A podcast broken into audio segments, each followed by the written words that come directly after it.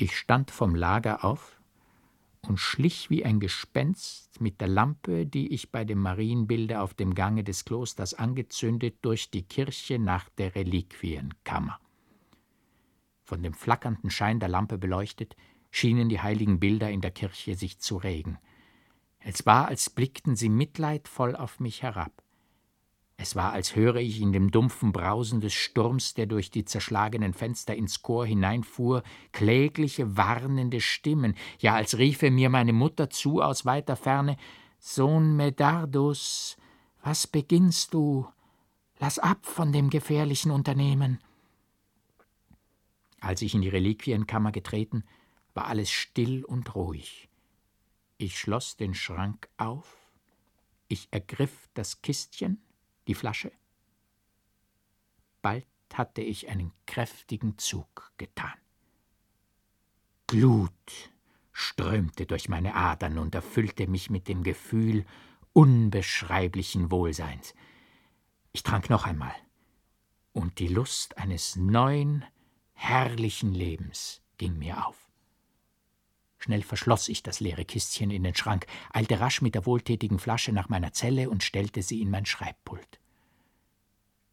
Da fiel mir der kleine Schlüssel in die Hände, den ich damals, um jeder Versuchung zu entgehen, vom Bunde löste, und doch hatte ich ohne ihn, sowohl damals, als die Fremden zugegen waren, als jetzt, den Schrank aufgeschlossen. Ich untersuchte meinen Schlüsselbund und siehe, ein unbekannter Schlüssel, mit dem ich damals und jetzt den Schrank geöffnet, ohne in der Zerstreuung darauf zu merken, hatte sich zu den übrigen gefunden. Ich erbebte unwillkürlich, aber ein buntes Bild jug das andere bei dem wie aus tiefem Schlaf aufgerüttelten Geiste vorüber. Ich hatte nicht Ruhe, nicht Rast, bis der Morgen heiter anbrach und ich hinabeilen konnte in den Klostergarten um mich in den Strahlen der Sonne, die feurig und glühend hinter den Bergen emporstieg, zu baden. Leonardus, die Brüder, bemerkten meine Veränderung. Statt dass ich sonst in mich verschlossen kein Wort sprach, war ich heiter und lebendig. Als rede ich vor versammelter Gemeinde, sprach ich mit dem Feuer der Beredsamkeit, wie es sonst mir eigen. Da ich mit Leonardus allein geblieben, sah er mich lange an, als wollte er mein Innerstes durchdringen. Dann sprach er aber, indem ein leises, ironisches Lächeln über sein Gesicht flog, hat der Bruder Medardus vielleicht in einer Vision neue Kraft und verjüngtes Leben von oben herab erhalten? Ich fühlte mich vor Scham erglühen, denn in dem Augenblick kam mir meine Exaltation durch einen Schluck alten Weins erzeugt nichtswürdig und armselig vor. Mit niedergeschlagenen Augen und gesenktem Haupte stand ich da. Leonardus überließ mich meinen Betrachtungen. Nur zu sehr hatte ich gefürchtet, dass die Spannung, in die mich der genossene Wein versetzt, nicht lange anhalten, sondern vielleicht zu meinem Gram noch größere Ohnmacht nach sich ziehen würde. Es war aber dem nicht so. Vielmehr fühlte ich, wie mit der wiedererlangten Kraft auch jugendlicher Mut und jenes rastlose Streben nach dem höchsten Wirkungskreise, den mir das Kloster darbot, zurückkehrte. Ich bestand darauf, am nächsten heiligen Tage wieder zu predigen, und es wurde mir vergönnt. Kurz vorher, ehe ich die Kanzel bestieg, genoss ich von dem wunderbaren Weine. Nie hatte ich darauf feuriger, salbungsreicher, eindringender gesprochen. Schnell verbreitete sich der Ruf meiner gänzlichen Wiederherstellung, und so wie sonst füllte sich wieder die Kirche. Aber je mehr ich den Beifall der Menge erwarb, desto ernster und zurückhaltender wurde Leonardus, und ich fing an, ihn von ganzer Seele zu hassen, da ich ihn von kleinlichem Neide und mönchischem Stolz befangen glaubte. Der Bernardustag kam heran, und ich war voll brennender Begierde, vor der Fürstin recht mein Licht leuchten zu lassen, weshalb ich dem Prior bat, es zu veranstalten, dass mir es vergönnt werde, an dem Tage im Zisterzienserkloster zu predigen. Den Leonardus schien meine Bitte auf besondere Weise zu überraschen. Er gestand mir unverhohlen, dass er gerade dieses Mal im Sinn gehabt habe, selbst zu predigen und dass deshalb das Nötige angeordnet sei. Desto leichter sei indessen die Erfüllung meiner Bitte, da er sich mit Krankheit entschuldigen und mich statt seiner herausschicken werde. Das geschah wirklich. Ich sah meine Mutter sowie die Fürstin den Abend vorher. Mein Inneres war aber so ganz von meiner Rede erfüllt, die den höchsten Gipfel der Beredsamkeit erreichen sollte, dass ihr Wiedersehen nur einen geringen Eindruck auf mich machte. Es war in der Stadt verbreitet, dass ich statt des erkrankten Leonardus predigen würde, und dies hatte vielleicht noch einen größeren Teil des gebildeten Publikums herbeigezogen. Ohne das Mindeste aufzuschreiben, nur in Gedanken die Rede in ihren Teilen ordnend, rechnete ich auf die hohe Begeisterung, die das feierliche Hochamt, das versammelte andächtige Volk, ja selbst die herrliche hochgewölbte Kirche in mir erwecken würde, und hatte mich in der Tat nicht geirrt. Wie ein Feuerstrom flossen meine Worte, die mit der Erinnerung an den heiligen Bernhard die sinnreichsten Bilder, die frömmsten Betrachtungen enthielten, dahin und in allen auf mich gerichteten Blicken las ich Staunen und Bewunderung. Wie war ich darauf gespannt, was die Fürstin wohl sagen werde. Wie erwartete ich den höchsten Ausbruch ihres innigsten Wohlgefallens. Ja, es war mir, als müsse sie den, der sie schon als Kind in Erstaunen gesetzt, jetzt die ihm inwohnende höhere Macht deutlicher ahnend, mit unwillkürlicher Ehrfurcht empfangen. Als ich sie sprechen wollte, ließ sie mir sagen, dass sie plötzlich von einer Kränklichkeit überfallen niemanden, auch mich, nicht sprechen könne. Dies war mir umso verdrießlicher, als nach meinem stolzen Wahn die Äbtissin in der höchsten Begeisterung das Bedürfnis hätte fühlen sollen, noch salbungsreiche Worte von mir zu vernehmen. Meine Mutter schien einen heimlichen Gram in sich zu tragen, nach dessen Ursache ich mich nicht unterstand zu forschen, weil ein geheimes Gefühl mir selbst die Schuld davon aufbürdete, ohne dass ich mir dies hätte deutlicher enträtseln können. Sie gab mir ein kleines Billet von der Fürstin, das ich erst im Kloster öffnen sollte. Kaum war ich in meiner Zelle, als ich zu meinem Erstaunen Folgendes las. Du hast mich, mein lieber Sohn, denn noch will ich dich so nennen, durch die Rede, die du in der Kirche unseres Klosters hieltest, in die tiefste Betrübnis gesetzt. Deine Worte kommen nicht aus dem andächtigen, ganz dem himmlischen zugewandten Gemüte. Deine Begeisterung war nicht diejenige, welche den Frommen auf Seraphs Fittichen emporträgt, dass er in heiliger Verzückung das himmlische Reich zu schauen vermag.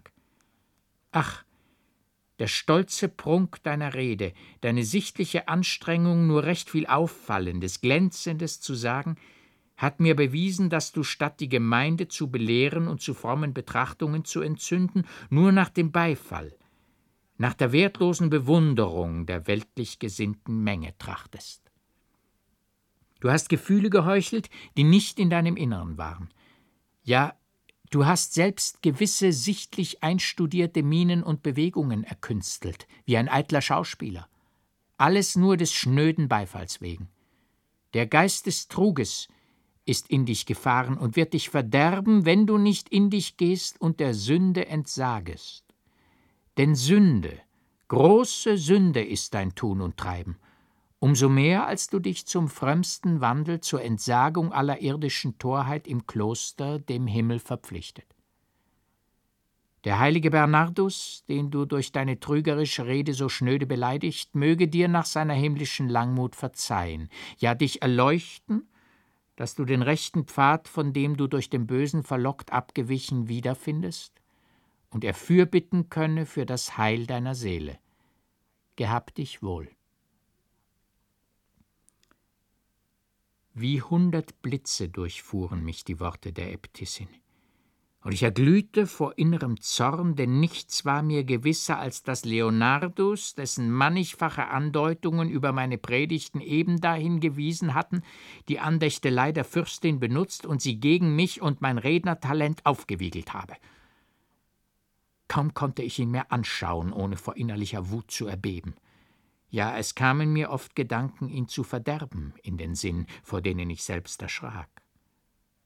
Umso unerträglicher waren mir die Vorwürfe der Äbtissin und des Priors, als ich in der tiefsten Tiefe meiner Seele wohl die Wahrheit derselben fühlte – aber immer fester und fester beharrend in meinem Tun, mich stärkend durch Tropfen Weins aus der geheimnisvollen Flasche, fuhr ich fort, meine Predigten mit allen Künsten der Rhetorik auszuschmücken und mein Mienenspiel, meine Gestikulationen sorgfältig zu studieren, und so gewann ich des Beifalls, der Bewunderung immer mehr und mehr.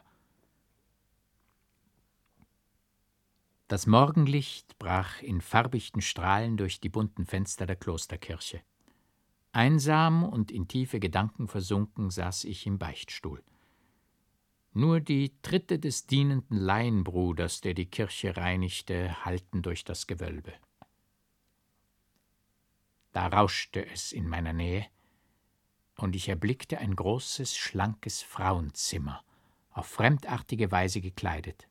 Ein Schleier über das Gesicht gehängt, die durch die Seitenpforte hereingetreten sich mir nahte, um zu beichten. Sie bewegte sich mit unbeschreiblicher Anmut. Sie kniete nieder, ein tiefer Seufzer entfloh ihrer Brust, ich fühlte ihren glühenden Atem. Es war, als umstricke mich ein betäubender Zauber, noch ehe sie sprach. Wie vermag ich den ganz eigenen, ins Innerste dringenden Ton ihrer Stimme zu beschreiben? Jedes ihrer Worte griff in meine Brust, als sie bekannte, wie sie eine verbotene Liebe hege, die sie schon seit langer Zeit vergebens bekämpfe, und dass diese Liebe umso sündlicher sei, als den Geliebten heilige Bande auf ewig fesselten.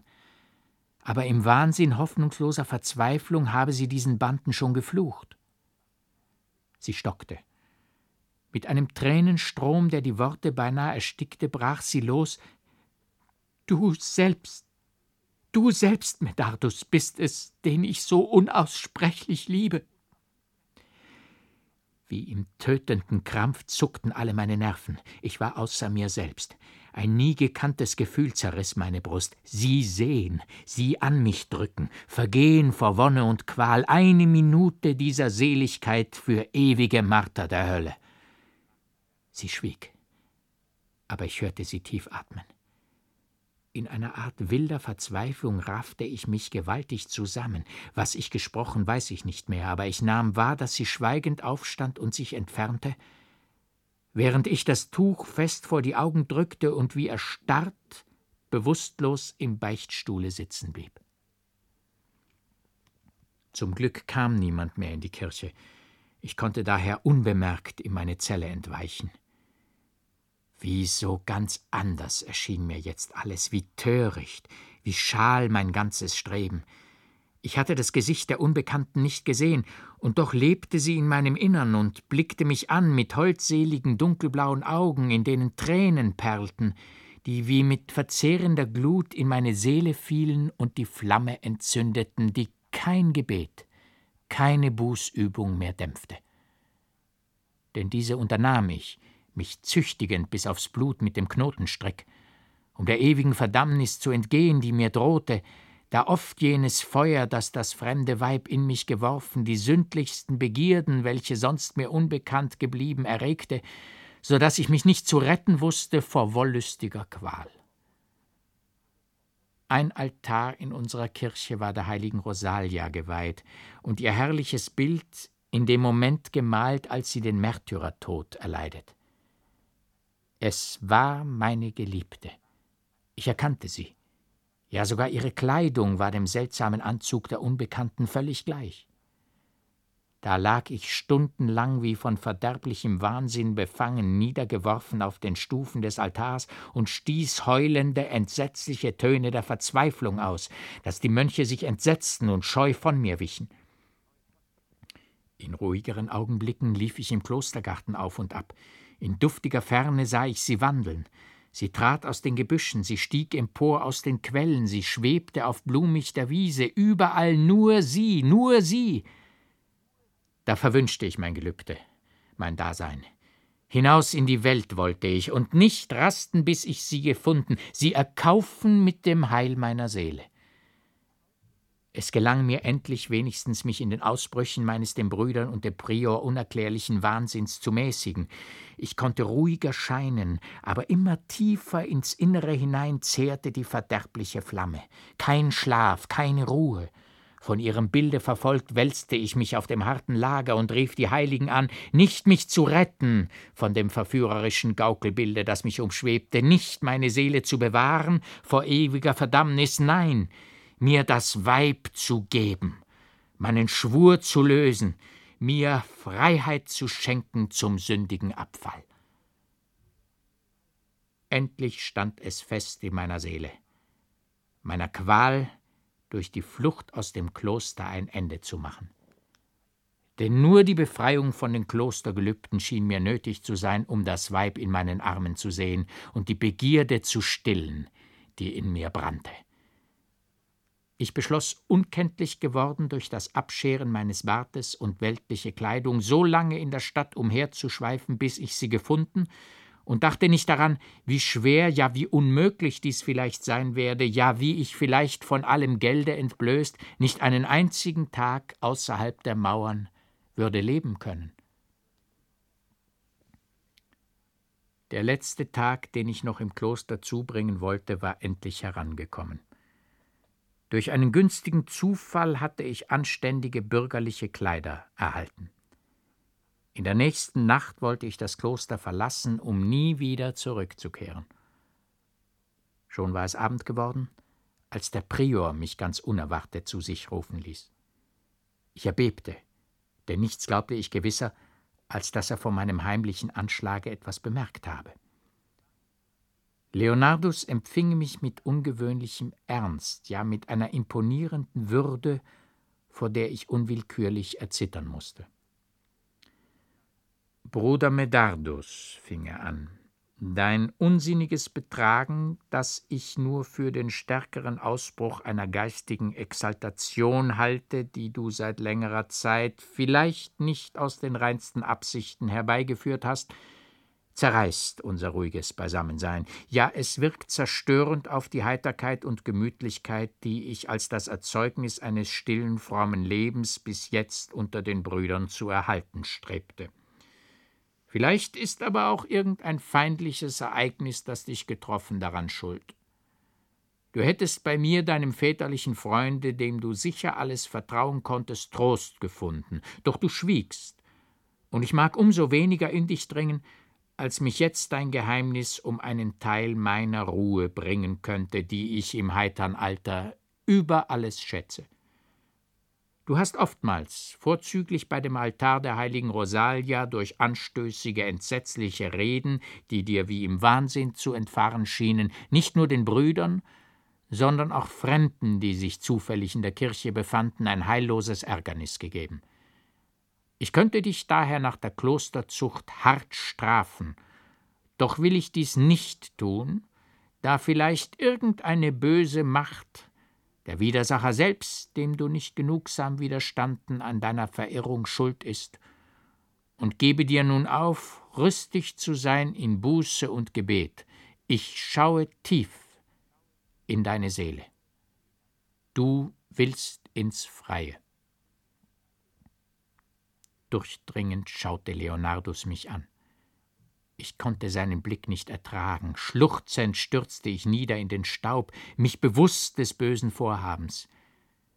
Ich verstehe dich, fuhr Leonardus fort, und glaube selbst, dass besser als die Einsamkeit des Klosters die Welt, wenn du sie in Frömmigkeit durchziehst, dich von deiner Verirrung heilen wird. Eine Angelegenheit unseres Klosters erfordert die Sendung eines Bruders nach Rom. Ich habe dich dazu gewählt, und schon morgen kannst du mit den nötigen Vollmachten und Instruktionen versehen deine Reise antreten. Umso mehr eignest du dich zur Ausführung dieses Auftrages, als du noch jung, rüstig, gewandt in Geschäften und der italienischen Sprache vollkommen mächtig bist. Begib dich jetzt in deine Zelle, bete mit Inbrunst um das Heil deiner Seele. Ich will ein Gleiches tun. doch unterlasse alle Kasteiungen, die dich nur schwächen und zur Reise untauglich machen würden. Mit dem Anbruch des Tages erwarte ich dich hier im Zimmer.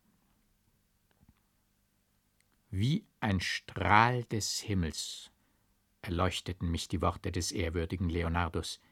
Ich hatte ihn gehasst, aber jetzt durchdrang mich wie ein wonnevoller Schmerz die Liebe, welche mich sonst an ihn gefesselt hatte. Ich vergoß heiße Tränen, ich drückte seine Hände an die Lippen. Er umarmte mich, und es war mir, als wisse er nun meine geheimsten Gedanken und erteile mir die Freiheit, dem Verhängnis nachzugeben, das über mich waltend, nach minutenlanger Seligkeit, mich vielleicht in ewige Verderbnis stürzen konnte. Nun war die Flucht unnötig geworden. Ich konnte das Kloster verlassen und ihr, ihr, ohne die nun keine Ruhe, kein Heil für mich hienieden zu finden, rastlos folgen, bis ich sie gefunden. Die Reise nach Rom die Aufträge dahin schienen mir nur von Leonardus ersonnen, um mich auf schickliche Weise aus dem Kloster zu entlassen. Die Nacht brachte ich betend und mich bereitend zur Reise zu. Den Rest des geheimnisvollen Weins füllte ich in eine Korbflasche, um ihn als bewährtes Wirkungsmittel zu gebrauchen, und setzte die Flasche, welche sonst das Elixier enthielt, wieder in die Kiste. Nicht wenig verwundert war ich, als ich aus den weitläufigen Instruktionen des Priors wahrnahm, dass es mit meiner Sendung nach Rom nun wohl seine Richtigkeit hatte und dass die Angelegenheit, welche dort die Gegenwart eines bevollmächtigten Bruders verlangte, gar viel bedeutete und in sich trug. Es fiel mir schwer aufs Herz, dass ich gesonnen mit dem ersten Schritt aus dem Kloster ohne alle Rücksicht mich meiner Freiheit zu überlassen. Doch der Gedanke an sie ermutigte mich, und ich beschloss, meinem Plane treu zu bleiben. Die Brüder versammelten sich, und der Abschied von ihnen, vorzüglich von dem Vater Leonardus, erfüllte mich mit der tiefsten Wehmut. Endlich schloss sich die Klosterpforte hinter mir, und ich war gerüstet zur weiten Reise im Freien.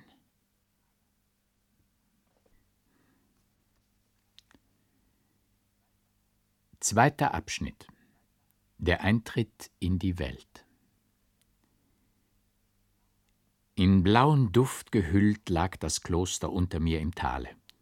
Der frische Morgenwind rührte sich und trug, die Lüfte durchstreichend, die frommen Gesänge der Brüder zu mir herauf. Unwillkürlich stimmte ich ein.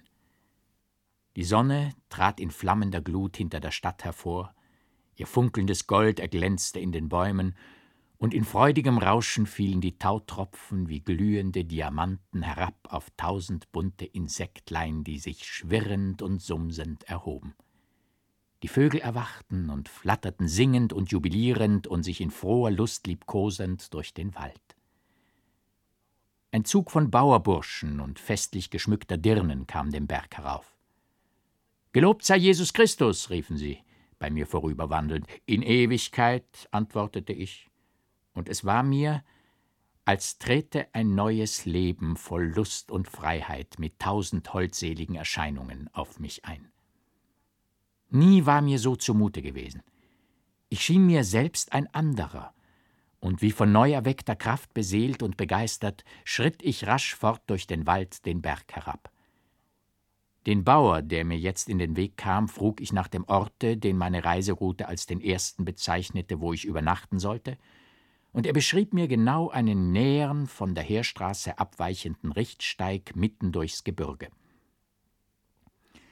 Schon war ich eine ziemliche Strecke einsam fortgewandelt, als mir erst der Gedanke an die Unbekannte und an den fantastischen Plan, sie aufzusuchen, wiederkam.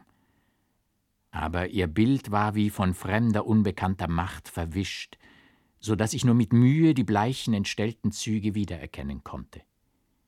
Je mehr ich trachtete, die Erscheinung im Geiste festzuhalten, desto mehr zerrann sie in Nebel. Nur mein ausgelassenes Betragen im Kloster nach jener geheimnisvollen Begebenheit stand mir noch klar vor Augen.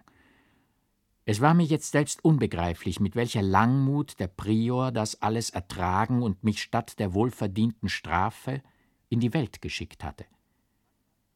Bald war ich überzeugt, dass jene Erscheinung des unbekannten Weibes nur eine Vision gewesen, die Folge gar zu großer Anstrengung, und statt, wie ich sonst getan haben würde, das verführerische, verderbliche Trugbild der steten Verfolgung des Widersachers zuzuschreiben, rechnete ich es nur der Täuschung der eigenen aufgeregten Sinne zu, da der Umstand, dass die Fremde ganz wie die heilige Rosalia gekleidet gewesen, mir zu beweisen schien, dass das lebhafte Bild jener Heiligen welches ich wirklich, wiewohl in beträchtlicher Ferne und in schiefer Richtung, aus dem Beichtstuhl sehen konnte, großen Anteil daran gehabt habe.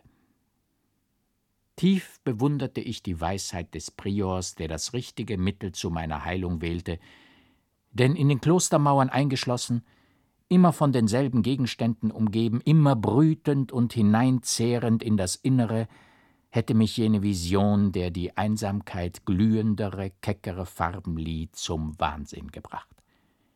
Immer vertrauter werdend mit der Idee, nur geträumt zu haben, konnte ich mich kaum des Lachens über mich selbst erwehren, ja mit einer Frivolität, die mir sonst nicht eigen, scherzte ich im Innern über den Gedanken, eine Heilige in mich verliebt zu wähnen, wobei ich zugleich daran dachte, dass ich ja selbst schon einmal der heilige Antonius gewesen.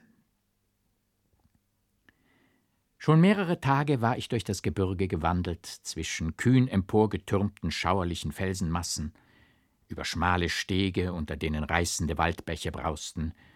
Immer öder, immer beschwerlicher wurde der Weg. Es war hoher Mittag. Die Sonne brannte auf mein unbedecktes Haupt. Ich lechzte vor Durst, aber keine Quelle war in der Nähe. Und noch immer konnte ich nicht das Dorf erreichen, auf das ich stoßen sollte. Ganz entkräftet setzte ich mich auf ein Felsstück und konnte nicht widerstehen, einen Zug aus der Korbflasche zu tun, unerachtet ich das seltsame Getränk so viel nur möglich aufsparen wollte. Neue Kraft durchglühte meine Adern, und erfrischt und gestärkt schritt ich weiter, um mein Ziel, das nicht mehr fern sein konnte, zu erreichen. Immer dichter und dichter wurde der Tannenwald, im tiefsten Dickicht rauschte es, und bald darauf wieherte laut ein Pferd, das dort angebunden. Ich trat einige Schritte weiter und erstarrte beinahe vor Schreck, als ich dicht an einem jähen, entsetzlichen Abgrund stand, in den sich zwischen schroffen, spitzen Felsen ein Waldbach zischend und brausend hinabstürzte, dessen donnerndes Getöse ich schon in der Ferne vernommen. Dicht Dicht an dem Sturz saß auf einem über die Tiefe hervorragenden Felsenstück ein junger Mann in Uniform. Der Hut mit dem hohen Federbusch, der Degen, ein Portefeuille lagen neben ihm. Mit dem ganzen Körper über den Abgrund hängend schien er eingeschlafen und immer mehr und mehr herüber zu sinken. Sein Sturz war unvermeidlich. Ich wagte mich heran. Indem ich ihn mit der Hand ergreifen und zurückhalten wollte, schrie ich laut um Jesus willen, Herr, erwacht! Um Jesus willen! So wie ich ihn berührte, fuhr er aus tiefem Schlafe, aber in demselben Augenblicke stürzte er, das Gleichgewicht verlierend, hinab in den Abgrund, dass von Felsenspitze zu Felsenspitze geworfen die zerschmetterten Glieder zusammenkrachten. Sein schneidendes Jammergeschrei verhallte in der unermeßlichen Tiefe, aus der nur ein dumpfes Gewimmer herauftönte, das endlich auch erstarb.